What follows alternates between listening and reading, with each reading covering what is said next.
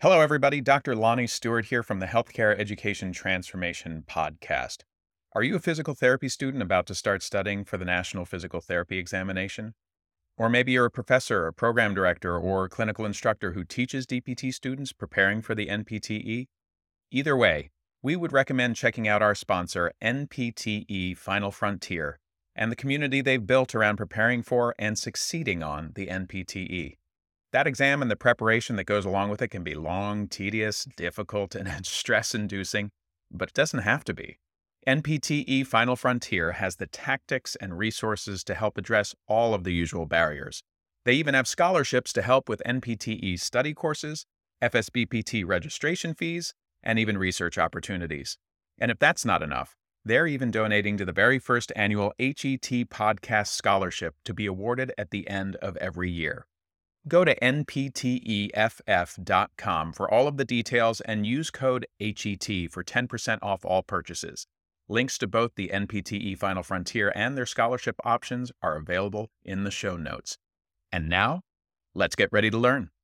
Hello, everybody, and welcome to another episode of the Healthcare Education Transformation Podcast. I'm your host, Dr. F. Scott Feil, and I've got with me today very special guest, occupational therapist, Dr. Emily Piven.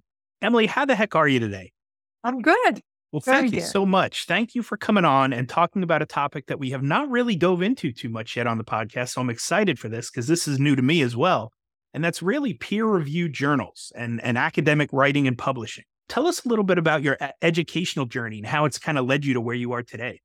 Well, I started out at the Virginia Commonwealth University the year that it transitioned from the Medical College of Georgia to Virginia Commonwealth. I absolutely loved everything I did in occupational therapy. I loved school. I loved my dormitory. I loved everything. And it was my comfort level. I found out that my basic personality was suited for it and that I was highly adaptive to my environment. Even took the um, Strong Campbell Occasional Interest Inventory. I don't know if you've ever had that experience. But I took it in the ninth grade and I scored high in occupational therapy, interior design, and psychologist. So I went the path of occupational therapy and I spent four summers volunteering when I wasn't in school at a hospital in Baltimore in the rehabilitation department. And I just fell in love with my career. When you fall in love with something, you learn different things. I think you want to spread it. That's kind of how I got started.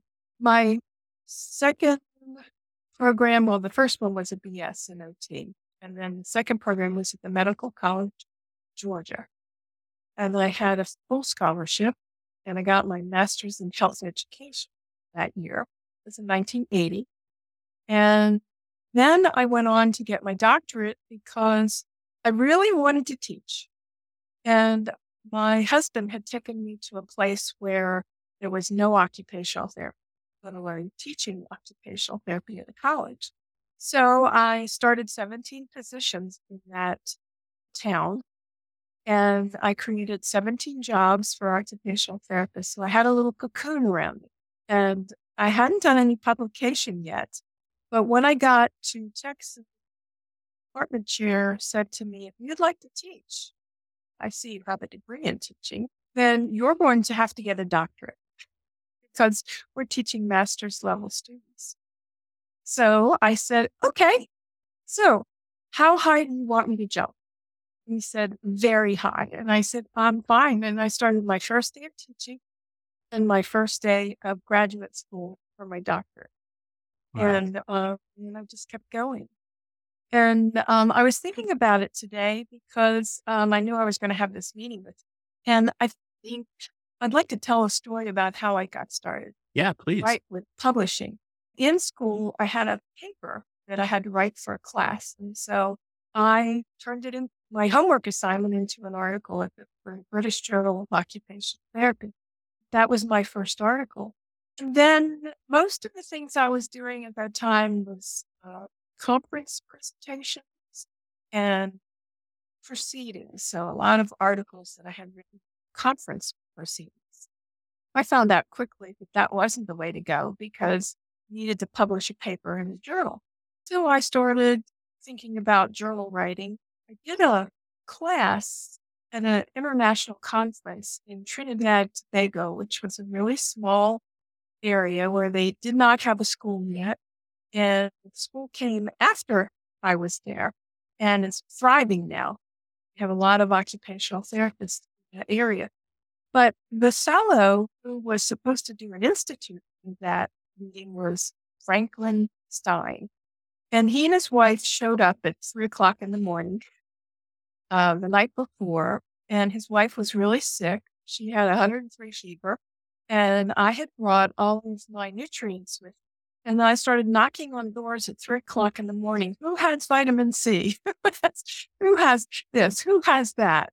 And so by, I guess, probably around 10 o'clock that day, she was fine. She broke. She felt fine for the rest of the conference and she spent time drawing pictures at the conference. She was an artist and she was an OT. And so my first quest was that I write, I do a special edition on complementary and alternative medicine for the Occupational Therapy International Journal. And that's what I did. And it took about a year to get all the articles reviewed and submitted, decided, you know, deciding who would get published and so forth. And then Franklin and I did a uh, editorial for the, journal. It was easy after that. Um, it was fun. So that was published. And then I just started publishing in journals. Yeah. Yeah. Um, he, says you.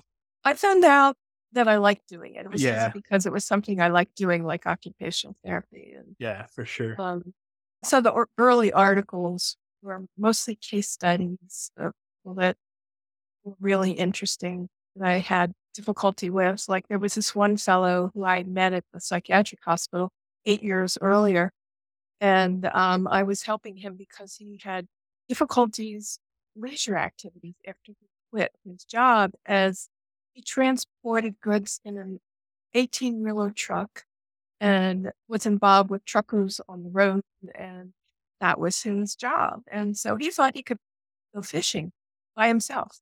And that would be what he would do in retirement. sounds but he was sorely disappointed. So I wound up doing counseling with him about uh, leisure activities and then um, found him eight years later at a nursing home where I was working. And he was tyrant. He was biting, scratching, kicking, hitting, punching. They tried to get him dressed. They tried to give him showers every day. And he wound up sitting in his room by himself watching television all day because they were afraid to let him out, mm. interact with other residents at the facility. So I walked into his room. I sat down on his bed. I said, Hey, Joe, you remember me? I met you at the, uh, the psychiatric hospital. We mm. talked about what you were going to do retirement and how you would be more happy interacting with people and so forth. And he said, yeah, I do remember.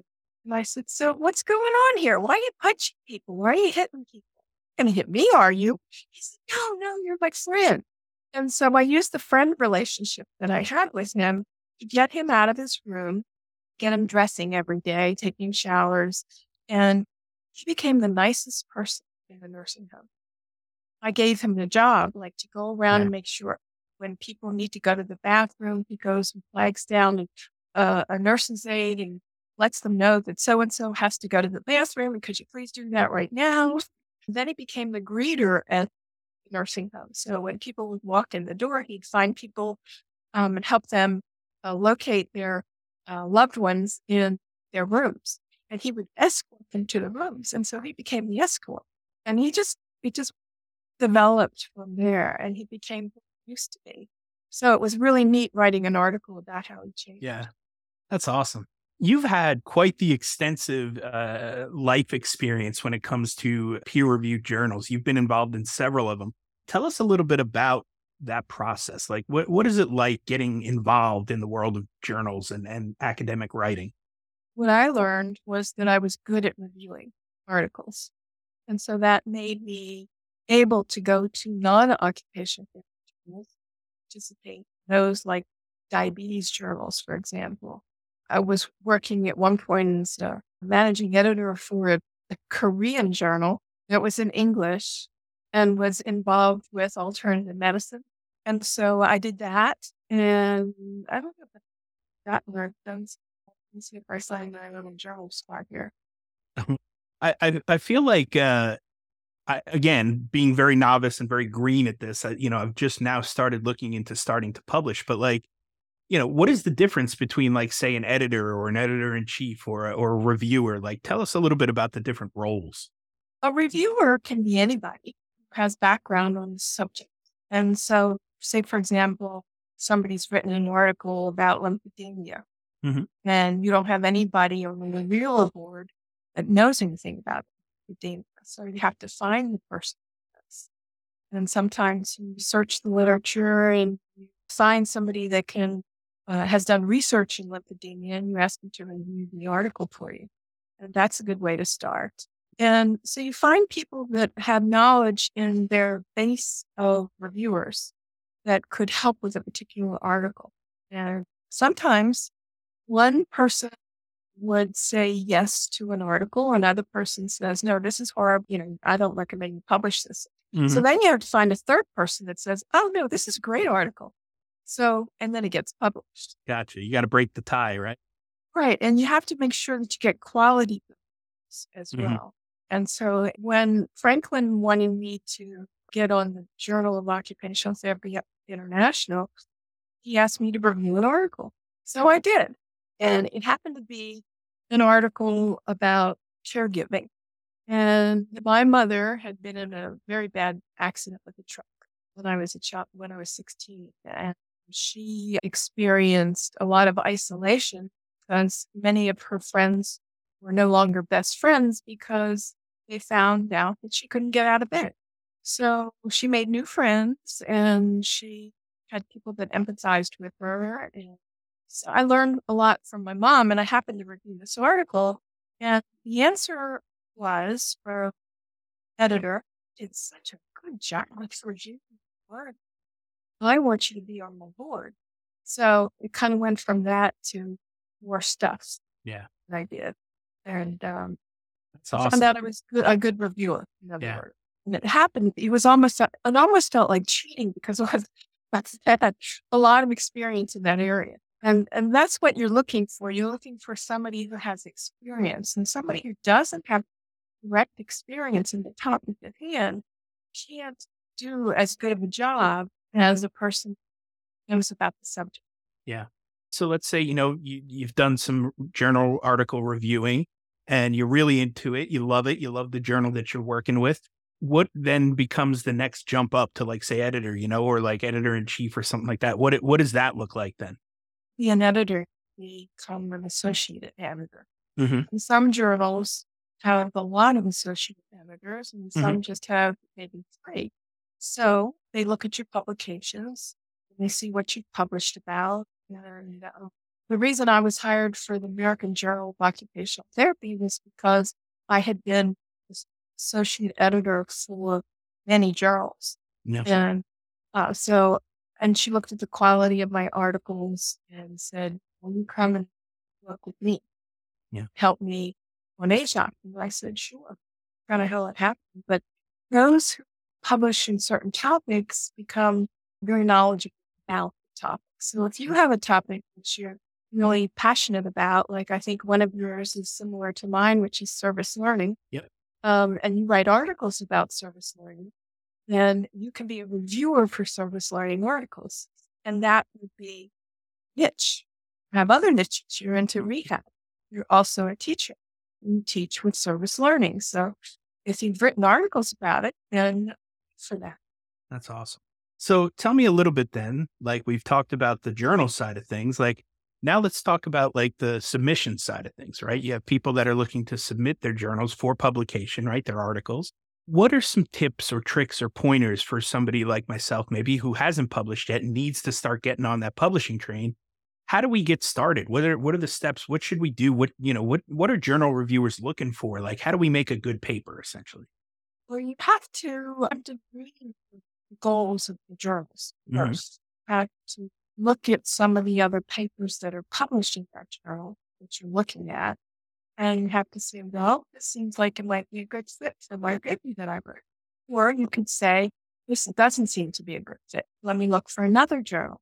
You also want to look, if you're in the, the career of education, you want to look at the impact factor. And what does that mean? Tell us a little bit about the impact factor. Um, the impact factor is how many people teach your article in other journals. And impact factor also has to do with uh, how many times your articles are quoted in the literature. Now, one time I was on the board for Nova Southeastern University, which had an allied health article that I wanted to publish. I probably shouldn't have submitted it maybe there because I didn't know about impact factors at that time. I just looked at the fact that I was on the board and I hadn't submitted a paper. And this happened to be a study that I did on insulin pumps, which went out to 10,000. That was a little bit of a, a top line study. Yeah. And I probably should have put it in, a journal that had a higher impact factor. I wanted to be helpful and I was very proud of my article and the impact that it had on social therapy. So I just chalked that up to experience. And Yeah. I got my I got my information out to OTs, speech therapists. I was excited about the allied health aspect. And Yeah. I was proud that I had supported the journal. Yeah, I love that. I, I I know, like you said, maybe you could have submitted to a higher impact factor journal, but at the same time, I, I like the fact too that you chalked it up to a learning experience. You know, like, well, I got published. I know the process now. Now I know what I'm looking for. I know how to seek out higher impact journals. You know, I know you know what those look like, and I know the process. So it wasn't a failure by any means, right? And and look at all the people that it reached, and it helped. So, um, well, another thing I did with that information, which other people might not have not think about, um, is I published my article journal for diabetes. I also published it in a, the Diabetes Forecast magazine. Yeah, I think it's important for people to know that that they can, you know, kind of utilize their their information in different set settings and situations and journals. You know, uh, usually it's not a direct double dip of the same article, but like variations of it and and different aspects of it. A lot of times can can go in different places. And now for a quick shout out to our newest sponsor, Varela Financial. If you're a physical therapist and you have student loan debt, you got to talk to these guys. What makes them unique is that they view financial planning like running hurdles on a track. And for PTs, the first hurdle many of us run into is student loan debt. Varela Financial will help you get over that hurdle. They not only take the time to explain to you which plans you individually qualify for and how those plans work, but they also take the time to show you what your individual case looks like, mapped out within each option. So if you're looking for help on your student loan debt or any area of personal finances, we recommend working with them. I use Varela Financial personally, and they were able to help me lower my student loan repayment from about $1,800 a month down to about $135 per month simply by finding the right repayment plan that best fit me, my family, and our life goals. You can check them out at varelafinancial.com. Link is in the show notes if you need it for reference, and tell them the HET podcast crew sent you. And now back to the show. Okay, so here's a real good example. This was Diabetes Self Management Magazine. And that was an article that came directly out of my pump study, which was about, um, I called it Just for Women, making your insulin pump work for you. And that went in uh, Diabetes Self Management Magazine. And I, I dumbed it down in terms of, I didn't give a whole lot of information that would have been technical information Right. that I wouldn't understand. But I found in my study that women were at higher risk were not doing well in an insulin pump than men. So I started supporting that with a, a simple article in a magazine. Where this one, uh, diabetes self management, was on preventing falls, and it was the Occupational Therapy Association who referred me to the journal. Well, it's not a journal; it's a I don't know what you call it. It's a magazine. They referred me to it to write an article on preventing falls if you have diabetes. And so that was just till I got in touch with the uh, Self Management magazine. And this one, OT practice, is on our paper, basically, our, our advertising for jobs. It's where a people go magazine put out by the American OT Association. This one was on client empowerment, cultural sensitivity, and I'd written a cultural article about Hispanics and how their culture affected whether or not they felt that they could manage diabetes. There was a high population of diabetics that were type 2s, and I worked, I did support group research, diabetes. Then I wrote this little article for the magazine that encouraged other people to publish about diabetes. Before that, all we had was articles about tertiary complications like amputations and kidney disease and blindness, things like that. And mine was a pre- secondary prevention and trying to make sure that they did well with their diabetes, didn't have complications. So I would do proceedings at conferences and I would do get my feet wet on my presentations and writing backup articles for people that attend the conference. In fact, I even told people like, you need to have presentations. My first presentation was at the Hawaiian conference on education. It was the very first conference they had. And I said, we need proceedings. So they listened to me and we Yeah. got, and that's been going on for like 25 years. Wow, that's that awesome. conference. And, and they always have proceedings. And I said, we have to have proceedings. Push what we talked about. Well, I guess then my, my next question is really just about like the actual writing of, of a journal article, right? Because I was an English major before I became a PT, before I became, uh, you know, an EDD where I started teaching, right? For me, when I did my dissertation, I thought because I was an English major, I could just write, you know, like, yeah, I'm a good writer. I'll just write. And it was a little too flowery, a little too wordy. Like I really didn't realize that scientific writing was an art form. It was a completely different language. And so I almost had to relearn how to write for scientific purposes, you know? So tell us a little bit about like scientific writing in general and like uh, writing for a publication in a in a journal. What are what are some of the things that you see with academic writing? At the College of Health Sciences where I worked, we had no missions for clinical laboratory science. We had hardly any PTs that were applying. We had no interest in the occupation therapy. And the dean said, What do we do about this? I said, Let's write a column in the news. So we started a column. I, you know, I think I called it Health Matters First. That's what it was. Health Matters First.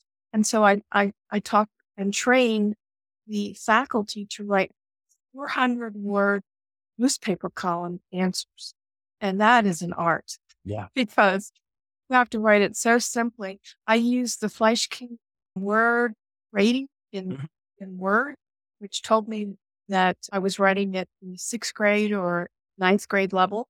Yeah. In, for the articles. And I had to teach all the faculty how to do that. Yeah. Step down from their academic writing. And it's And- it's wild because that's like layman's terms is what we need to give to our patients. So like we should be able to just do that. And then you have to bring it back up for the academic standards. So it's it's wild the the, the drastic difference. So I'm working with students right now. And in answer to your question, what I've told the two students that I'm working with at the University of St. Augustine and St. Augustine is that they should look to do a scoping review for level one, level two, and level three studies. So they are in the process of identifying the best articles in the literature that provide the evidence for mental health. I was doing it in mental health. Another one is doing pre-diabetes, preventing type 2. And they're finding some really interesting top level articles out of our field. And the whole point of the article is to say, what can OTs do about this? How can we help pre-diabetics manage better, take pre-diabetes seriously so that they don't to diabetes mellitus? How can we help them with mental health and being interested in going into mental health? Because very sad to say that occupational therapy started in mental health, but only 2% of OTs in the country are doing it now as of this year. Hmm. So that's dramatic. Yeah, that's that's wild. We're gonna have to shift that drastically if we're gonna help out the uh the mental health practitioners out there, that's for sure. Lord knows they need it post COVID. Right. So, um, so that's why my students' passion is to to find ways to help OTs to get back into mental health and uh, to realize their capabilities, capabilities. And they don't even have field work in mental health in a lot of places, mm. a lot of schools. They just don't have a setting they can send their students to. Yeah. One of the big takeaways for me was just, again, recognizing the difference between uh, layman's terms and kind of bringing it down to that sixth grade reading level and just helping, you know, the general public understand. So we're not using too much technical terms and jargon, uh, which we go to school and we learn, you know, 30 to 50,000 new words uh, in a graduate program. And then we just want to go out and show everybody our big new doctoral brains and all the things we know and use big fancy words. When in reality, you're not supposed to be doing that for patients. You need to keep it in layman's terms, keep it easily understandable. But then when you go the other end of the spectrum and you're writing for academic journals and you're writing for healthcare professionals, then you have to elevate the writing again back up to scientific level writing, which is right. interesting because it's short and, and concise and precise, but it also has to be technical and use the language uh, that's expected for the, the field. So it's, I, it's you know, I do weird find, dichotomy. I do find that a lot of the articles that are, are submitted digress from the goal to support that doesn't really manage the goal yeah. of what the, the article is all about. So they have to take out those pieces that yeah. don't belong in there to stay focused. That's such such a good tip right there because it's not just about what to include; it's about what to exclude as well. I found that that as well. I really have uh, trying to turn my dissertation into a manuscript. I've ter- uh, I've had to edit and edit and edit to really get it focused down that's been tough for an English major. I'm just going to say that. Well, well and you have to hit the high point. Right, right, exactly, right. Uh, if there's no coherence and there's no flow and they don't know what I was talking about, then the article's all for naught anyway, so it doesn't matter. You know how the last sentence in a paragraph should lead to the next paragraph? That's what you have to make sure you do. Yeah, that coherence just from section to section, paragraph to paragraph. Emily, I have one one final question that we ask all of our guests, and that question is if you could change one aspect of higher education, what aspect would you change and how would you change it?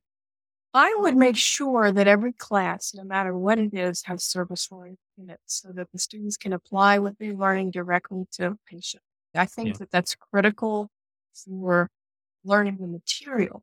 For example, during the hurricanes in Louisiana, I contacted Delta Airlines and I said, I need two free tickets can you give them to me? I want to bring students from Louisiana to my psych course and have them experience a weekend with these so that they can understand and develop empathy for what people are going through in Baton Rouge, displaced to another university, and sleeping in their cars, living on cruise ships. I mean, all kinds of. Yeah. And one day, my department chair decided to bring in clinicians from the community and ask what they, they thought we were doing well in occupational therapy or preparing our students for fieldwork. And one of the comments that stuck in my brain was that they said that your students have more empathy than any students from around the United States. I felt really good about that because I knew that my students had learned what I wanted them to learn. And then they got the top board scores in psychiatry, which is so unusual. There were so many other topics that they covered. And I was, you know, just really proud of the effect of service learning on my students. Yeah. And I think that people need to understand how important it is. And so I would create all kinds of service learning, really sometimes stretching it. You're not going to get any arguments from me here. I mean, uh, based on my dissertation on service based learning. Uh, I'm I'm a proponent, obviously, and I feel like uh, healthcare, allied health especially, is such a perfect fit for service based learning because yeah, I could teach you the Berg balance scale on a PowerPoint in the class, or we could go out and do a balance and fall screen for the elderly in the community. The community wins; they get free screenings. I can teach you the Berg balance while we're doing that screen, and it's a win win for everybody. You know, and it's more hands on. It's experiential learning, which is huge. I think that's so much more important than just, you know, the old lecture style sage on a stage stuff that we've deemed uh, not worthy anymore, right? It just doesn't work. So, uh, what are some other ways? What are some better ways that we can do that? And I think it's through service based learning and experiential learning. You know, the well, more hands on, the better. if people have trouble doing that, then they should meet with their colleagues and say, okay, help me figure out what I can do in this class, the service learning that would help my students. Yep. What I found was that the more I did that, the more everybody. Yeah, I love that. Lead lead by example kind of thing, you know? I love that. Can't always think of the right the right project. Yeah. But if No, you get the feedback from others, you can definitely figure it out. And and surprisingly enough, uh, some universities have full like departments and like people that help with setting up community service type based learning things. So That's cool. it's just about knowing your resources too. You know, it's not every university, but there are universities out there that have that. So like if you're on a, a campus or a university like that that has those resources, well then lean into it, you know? Well, here- Um, here's a here's a good example to end with. Yeah. Uh, I would send my students to a military base for service learning within the OT department there. And one year they had a new major, and he said, "I'm really sorry, but I can't take your students because we have all new people here, and I just can't do that." I said, "Okay, no problem." So what what I did was I started a group called PASS. It stood for Peer Assisted Support um, students.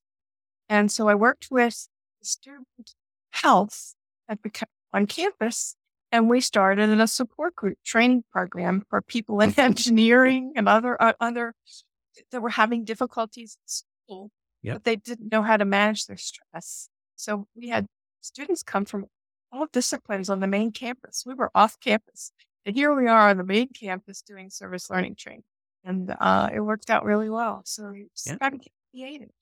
You hit the nail on the head there. I think uh, there's plenty of opportunities. Sometimes you just got to look outside the box a little. So I love that. Well, Emily, thank you so much for your time and for coming on to share your experience in peer reviewed journals and, and publishing and academic writing. Where can people reach out to you if they have follow up questions or just uh, want to know more about the uh, journal review process? Well, I'm currently teaching just individual students at University of St. Augustine, that place. Um, my email is Piven at USA. I also have Gmail, and that one is emmypiven, M M Y P I V E N at gmail.com. Perfect. We'll drop those in the show notes so people can find you easily. Thank you so much for doing this, for taking your time out. Uh, I've learned a bunch, which I appreciate, and hopefully our audience did as well. And, uh, you know, look forward to seeing uh, some of your students work now in the future. I would really like to work.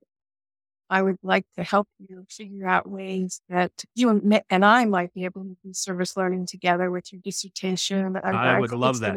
great. And it's so nice to have met you. Yes, likewise. Likewise. I look forward to, like I said, working in the future. So we'll definitely do that. Thanks again. Welcome. My pleasure. Well, I hope that episode was entertaining as much as it was informational and educational.